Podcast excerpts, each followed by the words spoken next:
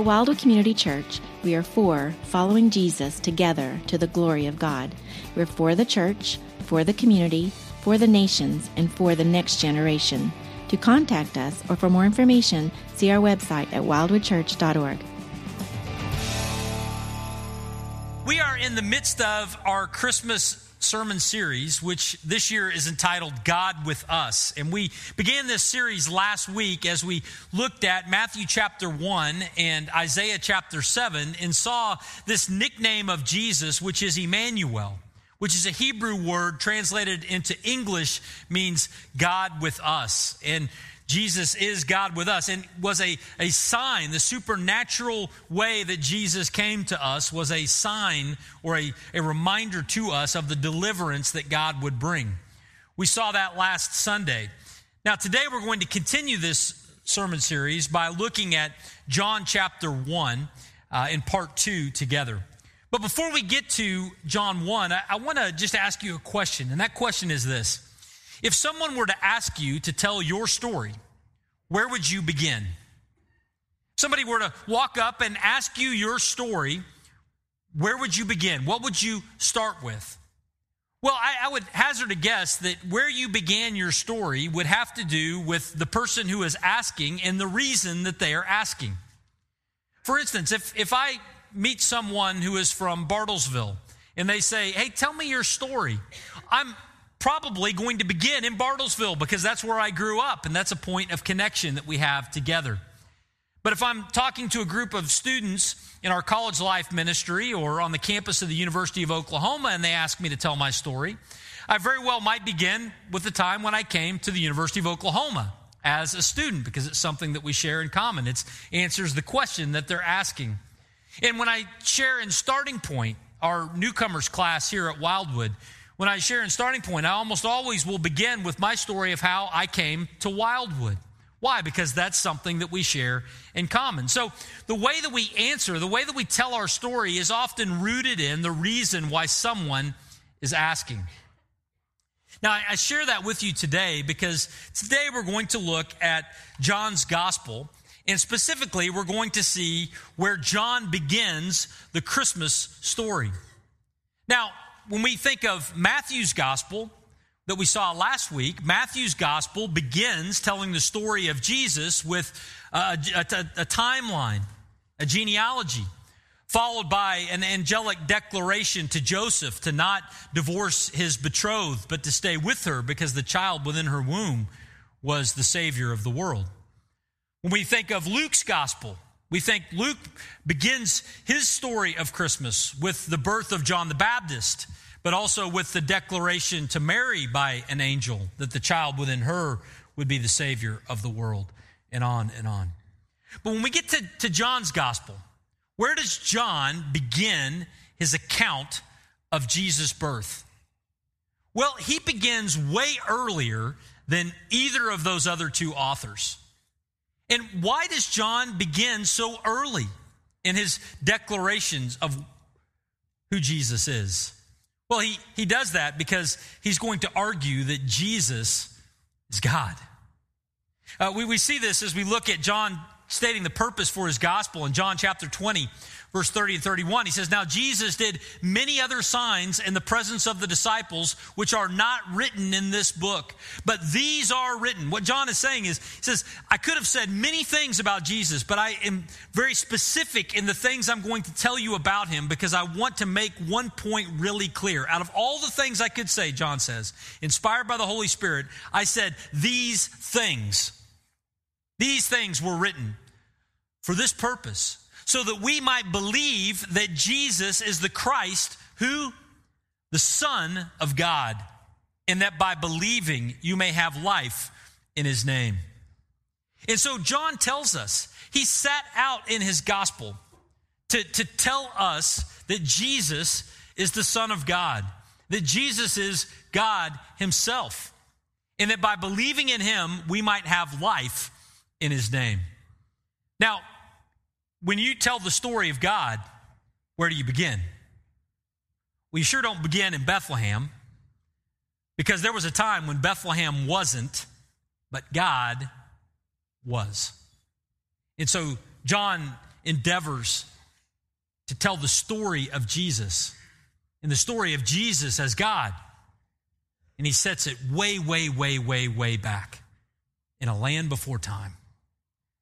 So let's take a look at his description of Jesus and the story that he tells us of Jesus in John chapter 1, verses 1 through 5 and verses 9 through 13. This is what he says. He says, In the beginning was the Word, and the Word was with God, and the Word was God. He was in the beginning with God. All things were made through him, and without him was not anything made that was made. In him was life, and the life was the light of men. The light shines in the darkness, and the darkness has not overcome it. The true light, which gives light to everyone, was coming into the world. He was in the world, and the world was made through him, yet the world did not know him. He came to his own, and his own people did not receive him. But to all who did receive him, who believed in his name, he gave the right to become children of God, who were born not of blood, nor of the will of the flesh, nor of the will of man, but of God. And so John begins his gospel. He begins his argument that Jesus is, in fact, God himself with these verses we've seen in John 1. I want us to understand these verses more, and so we're going to walk through them in two movements to see two things. The first thing we're going to see is this that Jesus is God. Jesus is God, something that comes quite clear looking at the first five verses of John's gospel. Now, where do we see that in these verses? Well, he begins and he, he calls Jesus this title of Word. It says, In the beginning was the Word, and the Word was with God, and the Word was God. Now, what is John doing when he refers to Jesus as the Word? This title of Word would have had a couple of different understandings in the first century. Among Jewish people, they would have understood this as an expression of God, specifically in creation. God's work in creation would have been associated with the word. But not just the Jewish world, even the, even the non Jewish world, the Roman world, the Greek world, would have had some understanding of this title word. They would have understood the title of word to be referring to the principles that hold the universe together. And so John begins his gospel and says that in the beginning, there was this word, the, the one that holds all of the world together and the one that ultimately would create the world that one was in existence before anything else came to be. Now, this title word is a reference to Jesus. How do we know that? Well, we know that because John makes it clear all the way down in verse 14 in a, a set of verses we're going to look at next Sunday if you're back with us. But in John 1:14 it says and the word became flesh and dwelt among us. Who became flesh and dwelt among us? None other than Jesus Christ. And so the word is a reference to Jesus, the one that holds all things together, the one who has the creative agency that brought all that is into being. He begins that way. But it's interesting that we see this idea of Jesus as the Word referenced in other parts of Scripture, including Hebrews chapter 1, where it says, Long ago, at many times and in many ways, speaking here of the Old Testament times, God spoke to our fathers by the prophets. But in these last days, God has spoken to us by His Son. God's Word today to us is through Jesus Christ, that we might understand who He really is. Jesus is the Word. But he goes on and tells us other things. He tells us that Jesus was in the beginning. It's interesting that John begins his gospel in the beginning. There's another book that in the Bible that begins with in the beginning. Anybody know which book that is? It's the book of Genesis, right? The very first book in the Bible. I think in a not so subtle way, John is alluding to the book of Genesis, the very first book in the Bible, in the section of Genesis even that talked about the creation of all things. In a, in a, Jewish way of thinking, they would often refer to their books in the Old Testament. They would refer to their books by the first few words that are placed in that book. And so when John says in the beginning, John is saying, hey, in the time when Genesis came to be, the Word, who is Jesus, already was. So it's not that Jesus became someone or something thousands of years later when he was born in Bethlehem, but that he has always, always, always existed. Something that is shown to be clear here in these verses. Athanasius would say it poetically this way there never was when he was not. There never was when he was not. There's an amazing unity in the expression of God towards us that we find throughout the Testaments because it is God Himself in both Testaments who is communicating to us His truth. Jesus was in the beginning. Well, if He was in the beginning, what does that tell us? Well, it tells us that He's God. It tells us He is God. Who is the someone who is eternal? Only God Himself. Everything else has been created. God is the only one who is eternal.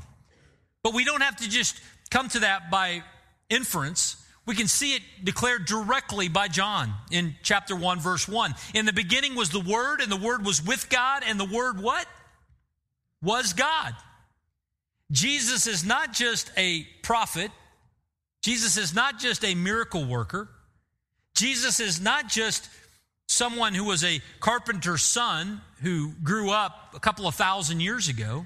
He was not just a good man, he was something far greater than all of those things. He's God Himself. In our day and age, that truth and that reality has been obscured or forgotten, but we need to remember it, friends, and hang on to it. It is a blessed truth. Jesus is God Himself. John begins his gospel declaring in unequivocal terms that Jesus is God. Now, he also says this, though. Not just that, that Jesus was God, but he, he makes this cryptic statement in John 1. The word Jesus was also with God in the beginning. Now, what in the world is he talking about? Is Jesus God or was he with God? How do we reconcile those two statements?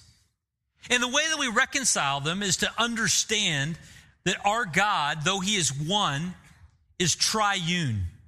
He is Trinity, three in one. We sang it in the song King of Kings that we sang in the last song before I came up and prayed this morning.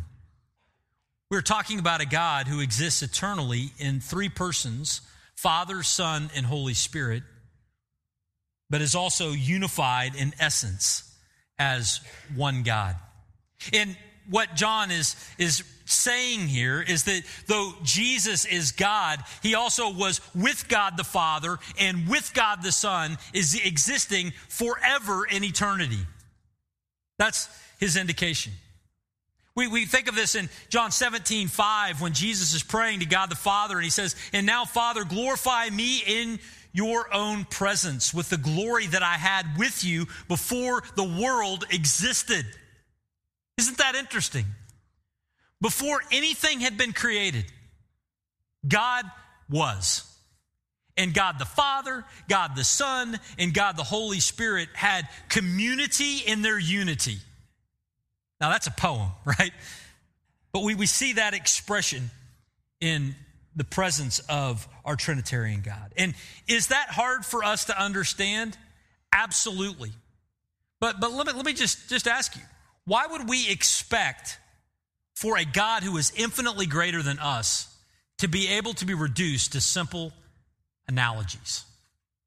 Wouldn't we expect a God who is truly holy and great to have aspects of himself that just go well beyond what we could ever grasp? So that even in his very identity and his very nature, there would be things that would be beyond our comprehension. That's one of the things we see with our presentation that God reveals himself to us as a triune God. A number of years ago on the University of Oklahoma campus, we had this event where we had an interfaith dialogue and we invited students from various religious traditions and backgrounds to come together. And there were some Muslim students and some Hindu students and some Christian students who were together around tables and we had conversation. And when I was uh, at a table, there was a, a specific gentleman from a Muslim background. And when this topic came up, he said, I just, you know, this Trinity thing, said it is just impossible for me to grasp. I said, Well, tell me what you understand the Trinity to be. And he said, Well, I believe the Trinity, you know, the, thing that you talk about in Christianity, you know, God the Father, God the Son, and God the Mother. I'm like, well, wait a minute. he was talking about Mary. I said, There's some misunderstanding that you have. It's not Father, Son, Mother, it's a triune God, Father, Son, and Spirit. One God presenting eternally in three persons.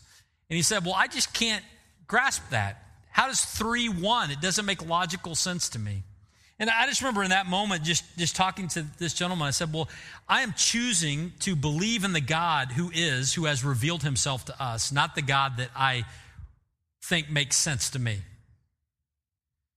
Because the God who is, is always greater than the God I imagine. And the God who is has revealed himself to us in his very essence as existing in three persons Father, Son, and Spirit that had fellowship in eternity past before the world was created and who exists now and will exist forever and ever. There never was a time when they were not. Jesus is a part of that Trinity God. He was with God in the beginning.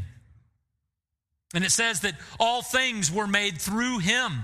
And without him was not anything made that was made. Jesus is the creator of the universe. Jesus is the agency by which God created all that there is. This is spoken of in Colossians chapter 1 verse 16, for by Jesus all things were created in heaven and on earth, visible and invisible. All things were created through him and for him. In Genesis 1, in the creation account, it says, And God said, and there was. And God said, Let there be light, and there was light. And God said, Let there be land, and there was land, and on and on and on. I think, friends, that's a little bit of, of, a, of, a, of a veiled way of talking about the creation through Jesus. Jesus, the Word of God, and God said. Through the living Word of God, all that is was created. That's who we're talking about when we talk about Jesus. We're talking about our Creator, God. That's why it's appropriate when we see a beautiful sunset for us to say, Thank you, Jesus. Why is it appropriate for us to say that? Because He's the one that created it. Why is it appropriate for us when we look at a night sky and we see the beautiful stars in the sky for us to say, Thank you, Jesus? Because He's the one that created it. He, he's the one who scattered those stars in the sky. Why is it when we look across the expanse of the ocean that we might say thank you, Jesus, because he's the one that created the ocean. See, friends, Jesus is the creator of the universe. Passage goes on, tells us that Jesus is life. In Jesus was life, John says. And the life was the light of men. In him was life. Well, what does it what does it take for us to have human life? What's it take? Well, in a minimal form, it probably takes light, and it takes air, and it takes water, and it takes food. You remove any of those things, and you do not have conditions that are conducive for human life. Now, other things would be necessary for us to flourish, but just for us to exist takes at least these things. When we think of Jesus having life in him, just think of the way that Jesus described himself just in God's in, in, in John's gospel. Jesus described himself as the light of the world in John chapter 8, verse 12. Jesus described himself in, in, in the, the, the, Holy Spirit as the Spirit as breath in John chapter 3, verse 8. Jesus says that from him flow flows living water in John chapter 4, verse 10. And Jesus said that he is the bread of life in John chapter 6, verse 35. See, friends, in Jesus is life. And Jesus wasn't just talking about physical life, but he's actually talking about spiritual life. Think of some of what else Jesus said about life. In John 10 10, he says, The thief comes only to steal and kill and destroy. But Jesus said, I came that they, I came that you may have life and may have it abundantly. Jesus did not come to steal life from us. He came to give us true life, to help us know the life that we were created to live. Jesus came to deliver that to us. John chapter 14, verse 6, Jesus says to his disciples, I am the way and the truth and the life. No one comes to the Father except through me. Not only does Jesus point us to the way that we were created to live, but he also is the way and the life that makes it possible for us to spend an eternity with God in heaven by forgiving our sins through his death on the cross. We might spend an eternity with God in heaven. He is our life. And not only that, but John chapter 17, verse 3 describes eternity, and he says, And this is eternal life. You want to know what eternal life is like? It's like this it's like knowing God the Father, the only true God, and knowing Jesus Christ, whom has been sent. Friends, Jesus is life.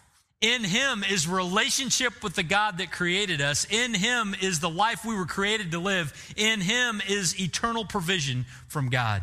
Jesus is our life.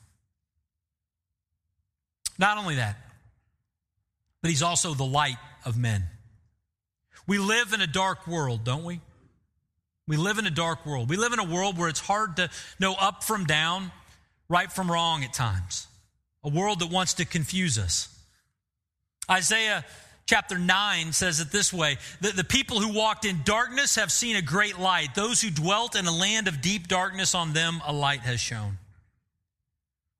We live in a world of darkness, but Jesus came to illuminate the darkness and help us know the way. Jesus is the light of men. In this light that is shining in the world, the darkness cannot overcome it. Now, this idea of overcome it could have one of two meanings. I think they both might actually be in, in view here. One of the meanings of overcome was, just as it sounds, to overtake or to take it out.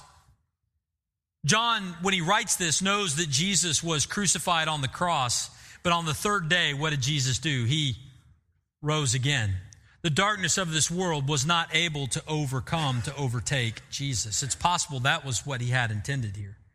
But it's also possible the word overcome can also mean to understand or to comprehend. And this would be to say that Jesus is the light that is lighting up the world, but because of the hardness of human hearts, so many have failed to understand who he is and what he has come to do. Maybe both meanings are intended here, but they certainly are both true. See, Jesus is God. He is God. Now, what do we do with that? What does that mean for us? Well, I, want to share with you a, a, quote that maybe will help us begin to wrestle with this idea that Jesus is, is God. We see this quote from a man named Bruce Milne, and this is what he says. He says, If Jesus Christ shares the nature of God, we are called to worship him without cessation, to obey him without hesitation, to love him without reservation, and to serve him without interruption. If Jesus Christ shares the nature of God, we are called to worship him without cessation. You ever wondered why we gather together on Sunday mornings and sing song after song about Jesus? I mean, why not mix it up? Why not sing a song about one of you? I mean, I'm looking around the room. This is an amazing group. We could write some really cool songs about you. And if we wrote a song about you, we might sing it for you with your family on your birthday, in your home, with the microphone off. All right, we would do some of that. But we're not going to gather week after week and sing songs about you. But we do week after week gather and sing songs about Jesus. And we do week after week gather and read Jesus' word. And we do week after week gather and, and celebrate the Lord's Supper together. Why do we have that reverence for Jesus? Why do we worship him? without cessation? Well, the reason is because who he is, friends. If he's God, and he is, then it makes absolute sense for us to worship him as God again and again and again. If Jesus shares the nature of God, we're also called to obey him without hesitation. To obey him without hesitation. You know, there's some smart people in this room that could give a lot of advice about a lot of things. And when smart people give you advice about a lot of things, you have a choice. Either I'm going to do it or I'm not. But that's kind of the end of it, isn't it? We do it, we don't do it, we listen to it, we ignore it. Eh. That's what happens when we think about the word that is given to us from each other. But what about the word from Jesus? Why do we obey him without hesitation? Why, when we see what he says in, in the word, are, are we called to obey it without hesitation? It's because Jesus isn't like you. Jesus is greater than you. He's God Himself. So when Jesus gives us a command, we obey without hesitation because He is God. Why do we love Him without reservation? Why do we love Him without reservation? You know, in, in this life, we have reservations with our love, don't we? Now, I realize in our families, and, if they're constructed well and people are, are serving God, there is a, a, a, as close as we can come in this life to a love without hesitation with our families. But think back to when you were in high school or college and you're beginning a relationship with somebody. You didn't love them without reservation early. You, you held your heart back a little bit. Why? Because you weren't sure what they were going to do with it when you put it out there. Were they going to, to love you back? Were they going to trample on you in some way? You, you loved with a little bit of reservation. That's the way it is in this world. Why is it that we can love Jesus without reservation? Because Jesus, friends, is always, always, always good. Always. We can always trust him. We can love him without reservation, knowing that he will always do what is right and good and just and, and holy and in our best interest. Friends, we can trust him. We can trust him. So we can love him without reservations because he is God. And why do we serve him without interruption? And I'm not just talking about this room here, but, but you know, when we leave this place and we go to our homes. We, we love our, our spouses. We love our children. We love our roommates. We love our neighbors in Jesus' name. When we go to work, we, we preside over this little part of the world that God has given us some responsibility. We have dominion over this little corner and we do it to the glory of God. Why do we do that in Jesus' name? We do that because, that because He's God. So it is absolutely appropriate for us to view all of life through the lens of following Him and honoring Him. Friends, is this beginning to make some sense? We haven't just arbitrarily picked someone in history and said, that person seems cool, let's just talk about him. No, no, Jesus is God Himself. He is God Himself. And we need to remember that. John begins his gospel and makes that very clear. But after mentioning that Jesus is God, John continues and, and makes a very interesting next point. And we see this in verses 9 to 13. And that is this that there is an invitation for us to receive Jesus as God, for us to respond to the revelation of Jesus by receiving him, by believing in him, by trusting in him ourselves. Now, we see this begin to unfold in verse 9. In verse 9, it says, The true light, which gives light to everyone, was coming into the world. Jesus is the true light. Context lets us know that, which gives light to everyone, has come into the world. Now, that's an interesting phrase, and it's important for us to think about it for a moment. See, in the, in the ancient world, in the world of the first century, Gods weren't sovereign over everything in the, the common vernacular of their day. Gods were territorial. So one community had this God, the next community had the next God. They would have a temple, they'd have an idol. That's was their worldview. That's the way they thought about it, especially outside of the nation of Israel. That's the way they thought about God. And in that understanding, the God of, let's think about it in our setting, the, you know, the God of Ada has no dominion or authority over someone who lives in Norman. Only the God of Norman is someone that we are responsible to. That was an ancient way of understanding. There was none that sat over it all. But what we see in John 1 9 is that Jesus is the one who shines his light on all, that all would be responsible to him. All would have to give an account for our lives to him. You know, and this is an important thing for us to remember because we live in a day that is not all that different from the first century. We just define our gods not by our cities, but just by our own imaginations.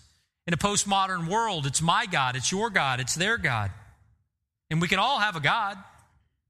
And I'm responsible to my little God, and you're responsible to your little God. And in today's vernacular, no one is thinking about the God who is the King of kings and the Lord of lords, who sits above and over all. That each and every one, regardless of where we're born, would have to give an account for our lives.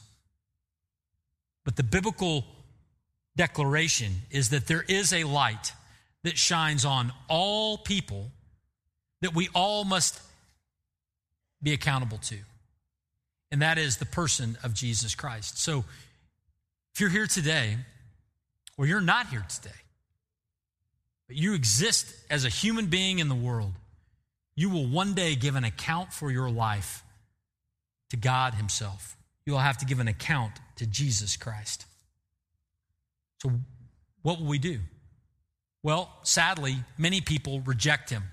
Many people will reject him. Verses 10 and 11 He was in the world, and the world was made through him, yet the world did not know him. He came to his own, and his own people did not receive him. Rather than recognizing their creator, the people of the first century largely ignored or outright rejected Jesus. And when we think of the account of the wise men coming to Jesus, visit Jesus in Bethlehem, uh, we see a picture of a couple of different ways that people might reject Jesus, as it's talked about in these verses. Remember, the wise men see a star in the sky and they come to Jerusalem and they talk to the scribes and the scholars and they say to the scribes and the scholars, We have seen the star of your king that he was born. Where is he at? And so they discuss amongst themselves and they say, Well, the Messiah is to be born in Bethlehem. They knew exactly where Jesus was to be born. So they had some information, but what did they do next? They did nothing. And they just passively ignored or treated Jesus with indifference. One of the ways that we reject Jesus and don't receive him is when we just deal with him in indifference. That may describe some of your hearts and attitudes towards Christ today. Just indifference. Yeah, he existed, maybe, whatever. But I'm just here because it's Christmas and this seems like the thing to do. All of us have been in that spot at some point. Or maybe it's an outright rejection. Herod wasn't indifferent when he got the news that the Messiah was born. What did Herod do? He mobilized the army to go and kill all of the babies under two to hopefully wipe out Jesus in the process. Some don't just have an indifference toward Jesus, but they actively reject him and are, are violent in that rejection in some way. I'm guessing that's probably not anyone in this room because you got up at 9:45 to go to church on a kind of a rainy day. But there are those who have an active rejection of Christ. There are those that have not received him. But if we have not received him yet, it's possible for us to do so. I love what he says in verse 12. After saying that many have not received him, in, in John 1 12, it says, But to all who did receive him, who believed in his name, He gave the right to become children of God. What does it mean to receive Him? It means, John tells us, to believe in His name, to believe that He is God, to believe that, that we are called to love Him and to obey Him and to, to serve Him and to trust Him with our eternity. To as many who as have believed in Him, who have received Him, John says, He gives the right to become a child of God. Now, that's a massive statement because a child is an heir, an heir of the promises of God, an heir of the blessings of God, including forgiveness and hope and eternal life. All of those things and many, many more are available to all who receive Jesus. So we become his child by receiving him. But he continues in verse 13 and tells us some interesting things. He says, We become a, a, a child of God by a choice, but it's not a choice of our bloodline. It's, it's not a product of the family that we came from. It's not because we grew up in a Christian home that we become a child of God. No, it's by a different choice. And it's, it's not by the will of the flesh. It's not because we determined to do better or we determined to live more holy. And, and, it's not because of the will of man. We, we don't become a child of God because our neighbor or our friend or our mom or our dad make a decision for us. No, we become a child of God by a choice, by a decision that came from God Himself. See, God has chosen in His grace to reach out to us and to adopt us as His children, and He merely asks that we receive that gift and believe in his name. This, friends, is the gospel. And so, let me ask you this question Have you received Jesus as God? Have you believed in his name? For some of us in the room, we can answer an emphatic yes. There was a point in the past where this message became clear and we trusted in Christ for the forgiveness of our sins and we began to follow him in obedience, leaving our life before and moving towards him because he is our God and he is our Savior and he is our life. For many of us, that's our story, and we need to know that that happened because God was gracious to us. And he reached out to us and gave us the faith to respond. And for others in the room, though, you might be here and you might say, well, I have never done that. But this morning, as I talk, you, are beginning to realize, wow, I must give an account of my life to Jesus. And I do want to be a child of God and a recipient of all of those promises. What must I do? How can I respond? Well, know that that is not just something that this the will of this man is exerting upon you or the person that invited you today or the family that you came from, but that is God himself that is pursuing you and inviting you to believe in the name of Jesus and be saved. And so, whether this is something from long ago for us or something in, in this moment that is new to you, I want to close by praying and in giving us all an opportunity to express again to God his faithfulness and goodness to us. Would you pray with me? Lord Jesus, thank you so much for just your love for us and your pursuit of us. Thank you that being God Himself, you did not stay hidden in heaven, but you came to this earth to pursue us, to die on the cross for us, to save us, and to show us and to provide for us the way of abundant life. Lord, may we be a people that hear this message and do not respond with indifference or rejection, but respond by receiving you, our God and by believing in your name and by following you in faith.